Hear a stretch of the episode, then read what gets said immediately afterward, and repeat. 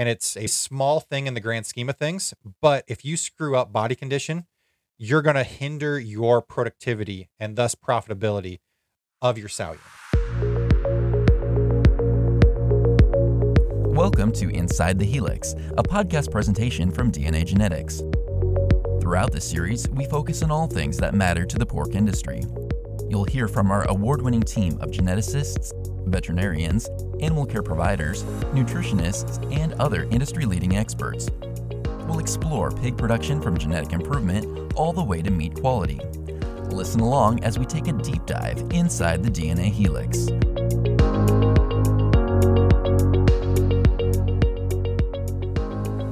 Brady McNeil, multiplication business lead with DNA Genetics, is joining us again for another episode of Inside the Helix. And today we're going to spend some time talking about some of the different research projects, specifically some body condition scoring research that's been going on within the company.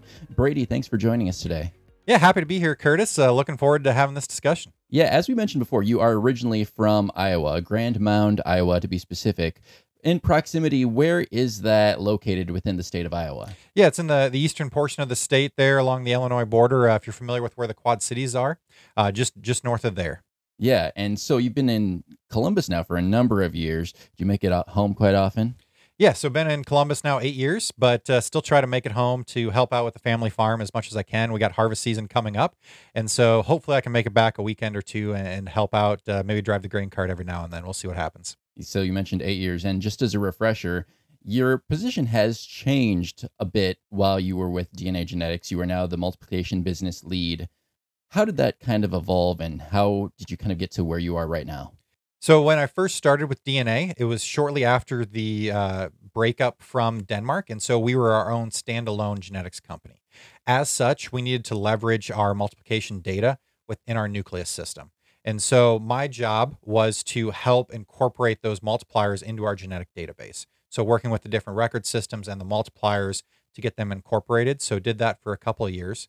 Then after that, moved into more of a tech service role. So four or five years there of working with producers, solving their problems, working with our third party trials and then over the last two years have been focused directly on multiplication and really helping those multipliers be success, as successful as possible and then serving as that liaison between the multipliers and the customers when any issues arise one of the fun I, I, assume it's one of the fun projects that you're working on. You're part of the research team within DNA Genetics. What kinds of research has DNA been working on?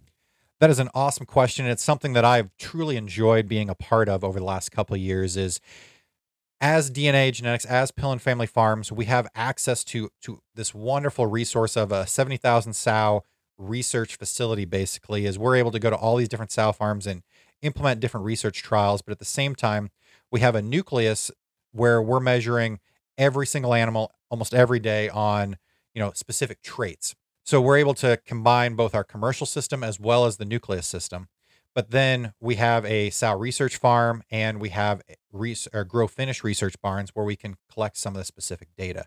And what's been fun is it's not just, hey, we're, we're, we're not just going and doing grow finish research projects. We're looking at sow farm research projects. We're looking at nursery finish grow uh, research projects. We're looking at health type of trials and we're looking at nutrition type of trials. And then we are a genetics company. And so we're, we're also doing genetic trials as well uh, whether that be looking at specific subpopulations of our direct population. So, what does a high IMF population look like? What does this specific allele frequency do from a disease resistance standpoint? So, we're able to kind of look at it from a big picture perspective. But then, what I find really exciting from a tech service is we go into these different producers and we say, hey, these are the DNA recommendations. And they say, why? Well, some of those reasons were 10, 15, 20 years old. And so as we take a step back, we realize, hey, maybe we need to redo some of those research projects. Genetics is always changing. We're we're pushing that pig forward. And so one of the biggest changes that we've made to our genetic program over the last three to five years is birth weight. Well, increasing the birth weight dramatically changes how we need to manage these pigs on a day one perspective. Do we need to do split suckling as much? Do we need to do drying as much? What do we need to do to maximize the profitability of these these producers? And so we're we're we're going back and we're reanalyzing or we're redoing all of these trials that set up our initial SOPs. And so some of those include, hey, should we be giving creep feed at the end of the lactation phase to these pigs to get them off to a good start? Short answer, yes. We'll probably have somebody on at a different point in time to really dive into that one. But if you have a DNA sired offspring, the pigs really respond to giving a little creep feed at the end of the lactation phase. Yeah, so these are really producer oriented types Yes. of trials. Yes, very producer oriented. And that's why, and that's one of the things that being tied to the producer or production system, we are able to have trials that we can implement the next day. But then from DNA's perspective, we can get them out, share them with the industry, and they are very producer oriented. Um, they're not just uh, more academic in nature. Uh, Yeah. So they're ones that can be implemented. Like I mentioned, we're answering the questions that the producers on the sow farms want to know, the producers in the barns want to know. I should mention that we are recording this podcast just a few days before the Leman Swine Conference in Minneapolis. And at this event, Brady, you're going to be presenting a poster and a discussion on body condition scoring, which was one of those producer oriented trials that you're working on. You also mentioned creep feeding. What other types of trials is DNA Genetics working on? Yeah. So with Leman coming up, we'll have three trials that we're going to be presenting at the Leman Swine Conference. Uh, so the first one, the creep feeding trial that I mentioned, uh, we're going to be talking today about body condition scoring. And then another one that's really exciting is, hey, should we be getting these sows up in farrowing? And what's I think is really unique is we're not just looking at the, the metrics of productivity. We're looking at how much does it cost to get that sow up. So we're measuring how much time does it take for that producer to get those sows up when they enter the room, exit the room. And so should we be just getting every sow up once a day at the beginning of the day? Or should we be getting sows up three times a day? What is the best kind of bang for our buck from a labor perspective? Because we all know that labor is getting harder and harder to find, but we still want to have that maximized throughput through that sow farm and, and wean as many pigs and as high quality pigs as we can. And so that's what that trial is really looking at is what is the best way to manage that female lactation. So these research projects that you mentioned, are a lot of these done internally or are there any opportunities where DNA Genetics partners with other organizations or other companies as well? It's a great question. And we have a lot of abilities internally to do sow farm research, grow finish research, but there are certain questions that just work better for us to answer in a producer system. And they're also just shared interest with different production systems. So we will do research in grow finish barns with a lot of different research companies and production systems. And it could be as simple as, hey, we want to compare, you know, this subpopulation of your sire line or it could get to more of a complex nutrition by sire line interaction um, and, and look at a lot of different factors. And so it's really exciting to partner with these different groups because they all have their different drivers of profitability as well. And so we realize that what we think is really important to producer maybe isn't as important as we think. And so by partnering with these groups, we can figure out what really moves the needle for them. So let's get to body condition scoring. That's our primary topic that we were going to talk about today. Why is this so important? Body condition is one of the most important drivers of productivity and profitability for a sow farm producer. And as you take a step back, that's a really big statement, but it's one of those things that it gets overlooked so often I was when you say it seems like it's it's kind of a small thing. it's a very small thing in the grand scheme of things, but if you screw up body condition, you're going to hinder your productivity and thus profitability of your sow unit. And so, one of the main things that DNA Tech Service, what we're doing is when we're going out and visiting producers, is hey, your sows are either in the right condition or they're in the wrong condition. And it's a simple conversation, but it can have huge results to the overall profitability of that operation. right. You don't want a sow that's that's over conditioned or under conditioned. Mhm. So why why is that important? Because I, I imagine that that costs money to a producer either way. Yeah, it's huge driver. And when we take a step back and, and look at the numbers on what do heavy condition sows cost a production system, we're, we're our numbers would show fifty dollars per sow per year is that cost to a production system by overfeeding those females. Now that's wastage feed because those sows just don't need that extra feed. But then also it's those heavy sows going to lactation, they don't eat as well. If they don't eat as well, they don't put out as much wean weight and then they don't breed back in as efficient a manner. And so we really want to maximize the the lactation feed intake of these females, and that's really the main driver of productivity. Is if we can get these females to eat a lot of feed. Uh, it's really unique. Is if we look at how much did that sow eat in lactation and then compare it to her subsequent litter size, there's a direct correlation. And it's not necessarily linear. It seems like there's a, a threshold, and that threshold's right around that 14 pound number. And so if we can get sow farms to average over 14 pounds of lactation intake, that's where that jump in subsequent litter size is. And as we look at back fat losses and weight losses, that threshold seems to be from a negative energy state to a positive energy state, also seems to be right around that 14 pound number. So, what that would mean is when that sow goes from positive energy to negative energy, or from negative energy to positive energy in this case, we see a, a jump in subsequent litter size. And so, whatever we can do from a management perspective to get those females to hit that 14 pound number is absolutely critical. So, if body condition scoring is so important, why do we really need to talk about it with producers? I mean, shouldn't they already know? Yeah, it's one of those things where, as we talked about earlier, it seems like such a small thing, and Yeah. it's one of those things where, in the grand scheme of things, hey, you're worried about getting pigs moved to that that nursery finish. You're worried about, hey, are, do we have these rooms power washed for that next group of sows to come in? There's so many little things going on in a sow farm that take priority over body condition scoring. Hey, they have feed, they have water, they're in a good environment, they'll be able to survive to the next day. So it's sometimes the last thing that really gets checked for the day is are these sows in the right body condition? Are we giving them the right amount of feed? And so when when we come when we're talking about it, one of the discussion points that usually comes in is, hey, our genetics require a different breeding or feeding level than what some other genetic lines do. And so if you are a sow farm producer and you have multiple genetic lines in your herd, it can be a challenge to really manage that feed consumption correctly because every line is going to be a touch more efficient or less efficient. So they're going to require more feed or less.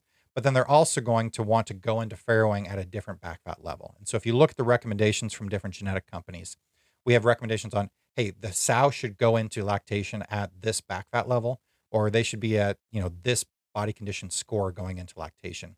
And everyone's going to be just a touch different.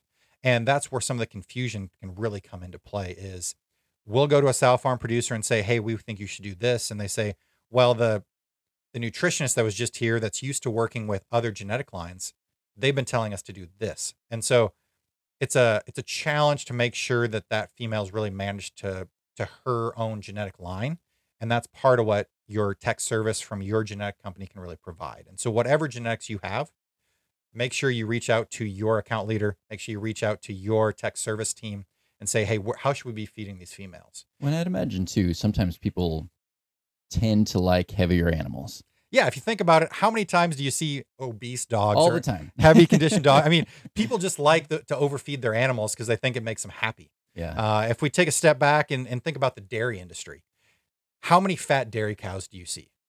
Almost none. Uh, there's a reason for that. The dairy industry's figured out to maximize the lactation ability of those females, they got to be in what we would consider an athletic body condition. And what is a sow? It's basically a dairy cow during that lactation phase. And so we want that sow to be in athletic condition so that way they can maximize their lactation feed intake. And so all the feed that they're consuming is going to the pigs and they're not pulling back fat off of themselves to then provide nutrients to those piglets. Brady, tell me about the latest DNA genetics research trial that's focused on body condition. Yeah, really, the, the purpose for us to be here today on this podcast is to talk about this latest trial that we've been doing. And there's been other trials that have done very similar things. And so what we did was we compared the the Knauer sow caliper. So Dr. Knauer at NC State developed this caliper to measure the width uh, at the midline of these females at the last rib. And that is an indicator of the body condition level of those females. And it's been very successful and it's a great tool for different production systems. There are other production systems that would use a visual body condition score.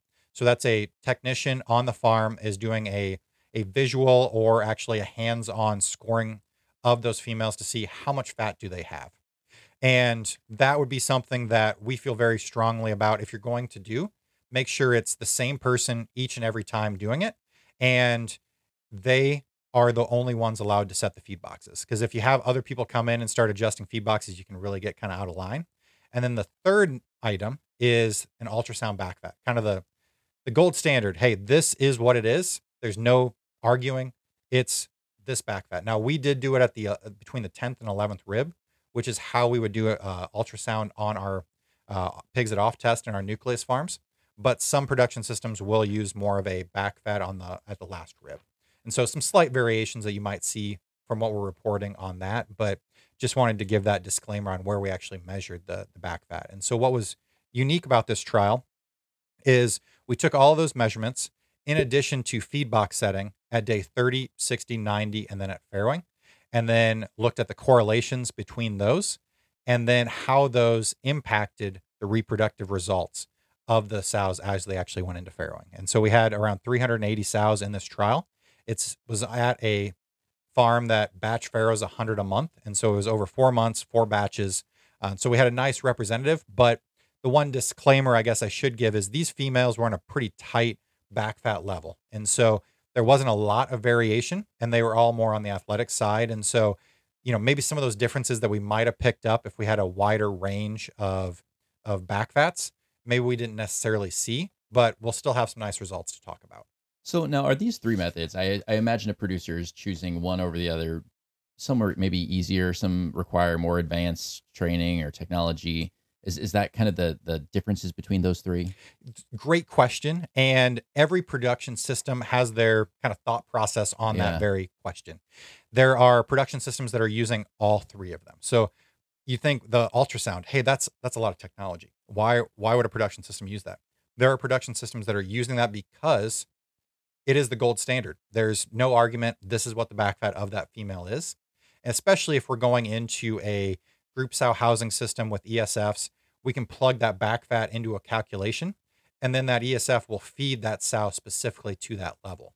Now, you think about the Knauer sow caliper, it's very repeatable and anybody can use it. It you put it on the sow at the last rib as long as you can find the last rib correctly. Anybody can use that particular piece of technology, and so that's why a lot of systems have went to it because it's repeatable and it's easy to execute. And then the last one is the visual or actually the hands-on body condition scoring method. And this is one that internally our production system would use. And if we go back historically, most people would have used before the Knauer sow caliper came out. Uh, it is a great way if you have a trained technician, so somebody that can do it repeatably. I was going to say it probably really matters that you have that same person that's evaluating each animal time after time. Correct. You can't just have, you know, the person who just started at the farm start doing body condition measurement. It takes some training. But once you get that person trained and their eyes set, it can be a great method to use. Uh, and then, like I said, we really prefer the farm manager or the gestation lead to be the person that does it. And they are the person that truly owns that process. So, in your research, how did these three methods correlate with each other? So, great question. So, as we actually break into how they related to each other, and we look at, okay, how do the three methods correlate? The Knauer sow caliper and body condition measurement were the two that were the most highly correlated, which I think makes sense because the Knauer sow caliper measures the width of that top line, and a visual body condition measurement is going to take some of that width into effect. And so I think it makes sense that, hey, those two are, are fairly well correlated. What was interesting is if we consider back fat, that ultrasonic back fat to be the gold standard, body condition scoring actually had a higher correlation with that measurement than what the Knauer sow caliper did. I think what was also very interesting with that particular topic was there was a difference over time. And so the Knauer sow caliper and back fat had a difference whether we were looking at day 30, 60, 90, or farrowing. And so they were actually the least correlated at day 60. Now, is this have something to do with how that sow's just overall skeleton and back fat levels kind of adjust during the course of their gestation phase? Probably, but I, I don't know if we necessarily you know care too much on that specific difference. Just kind of an interesting note on that that data set. So, now then, for the most important part, was there a significant effect from the different measurements taken on the reproductive performance? As we started looking at the the results, and I, I should preface this with saying, hey, the, I mentioned earlier these females went into farrowing at a pretty lean state. So at day 30, these females were 0.58 uh, inches of back fat, or right around that that 15 millimeters of back fat.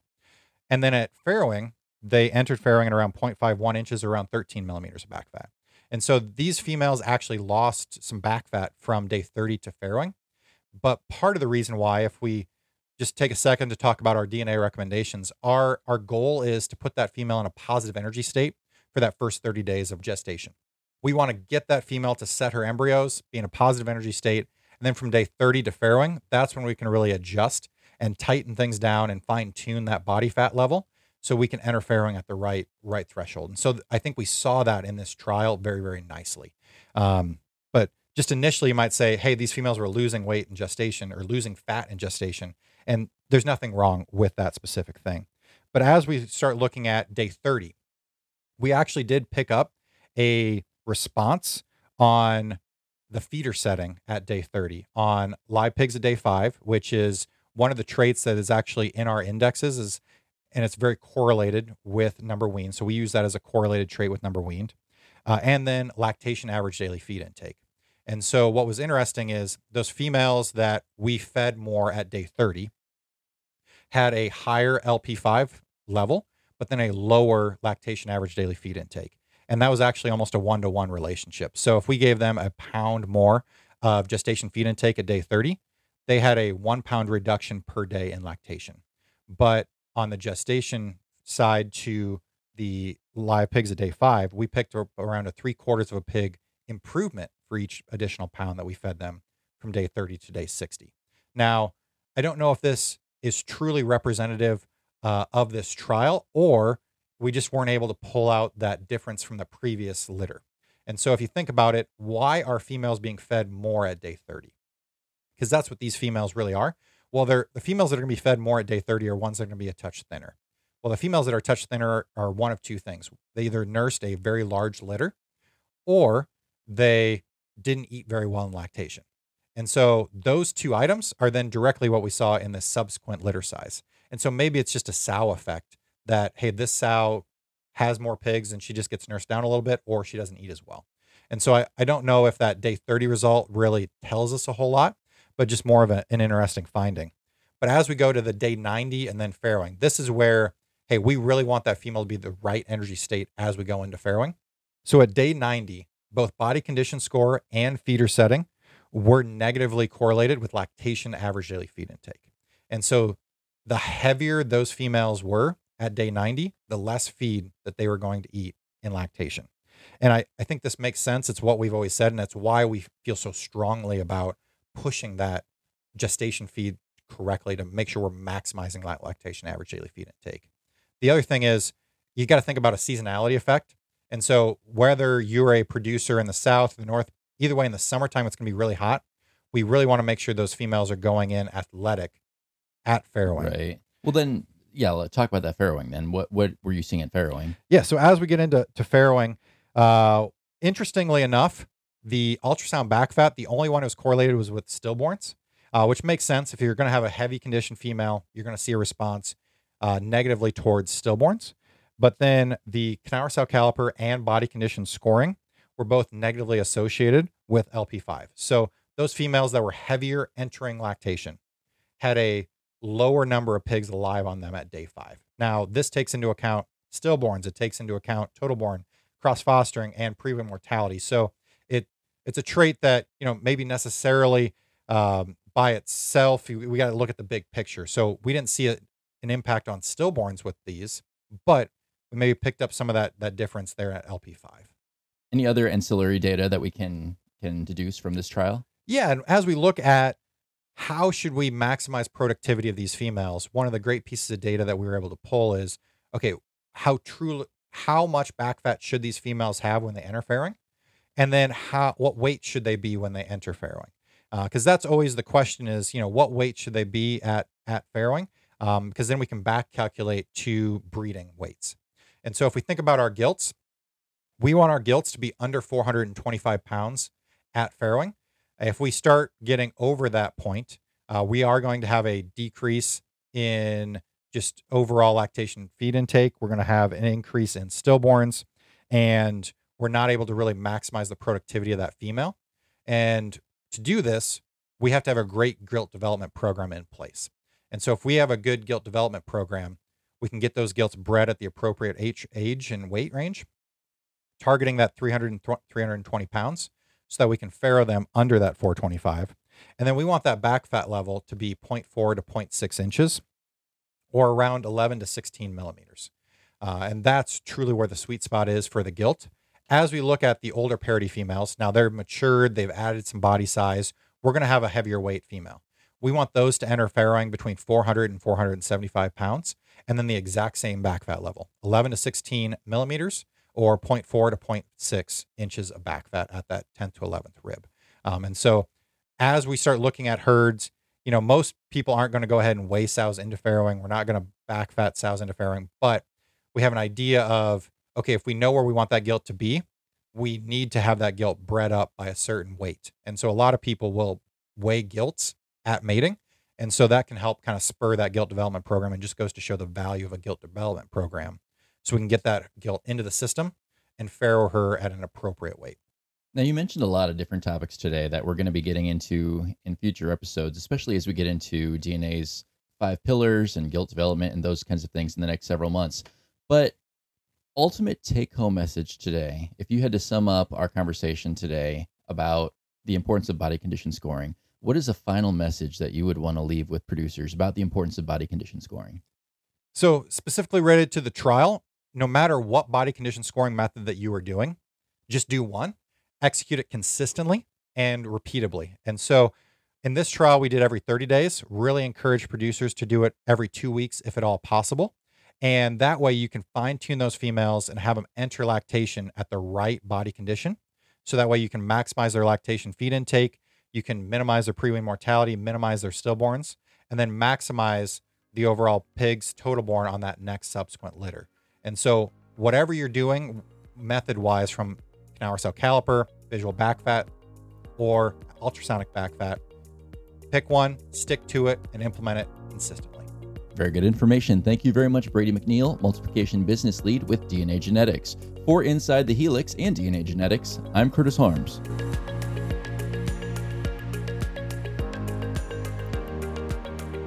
Thanks for listening to this episode of Inside the Helix, presented by DNA Genetics.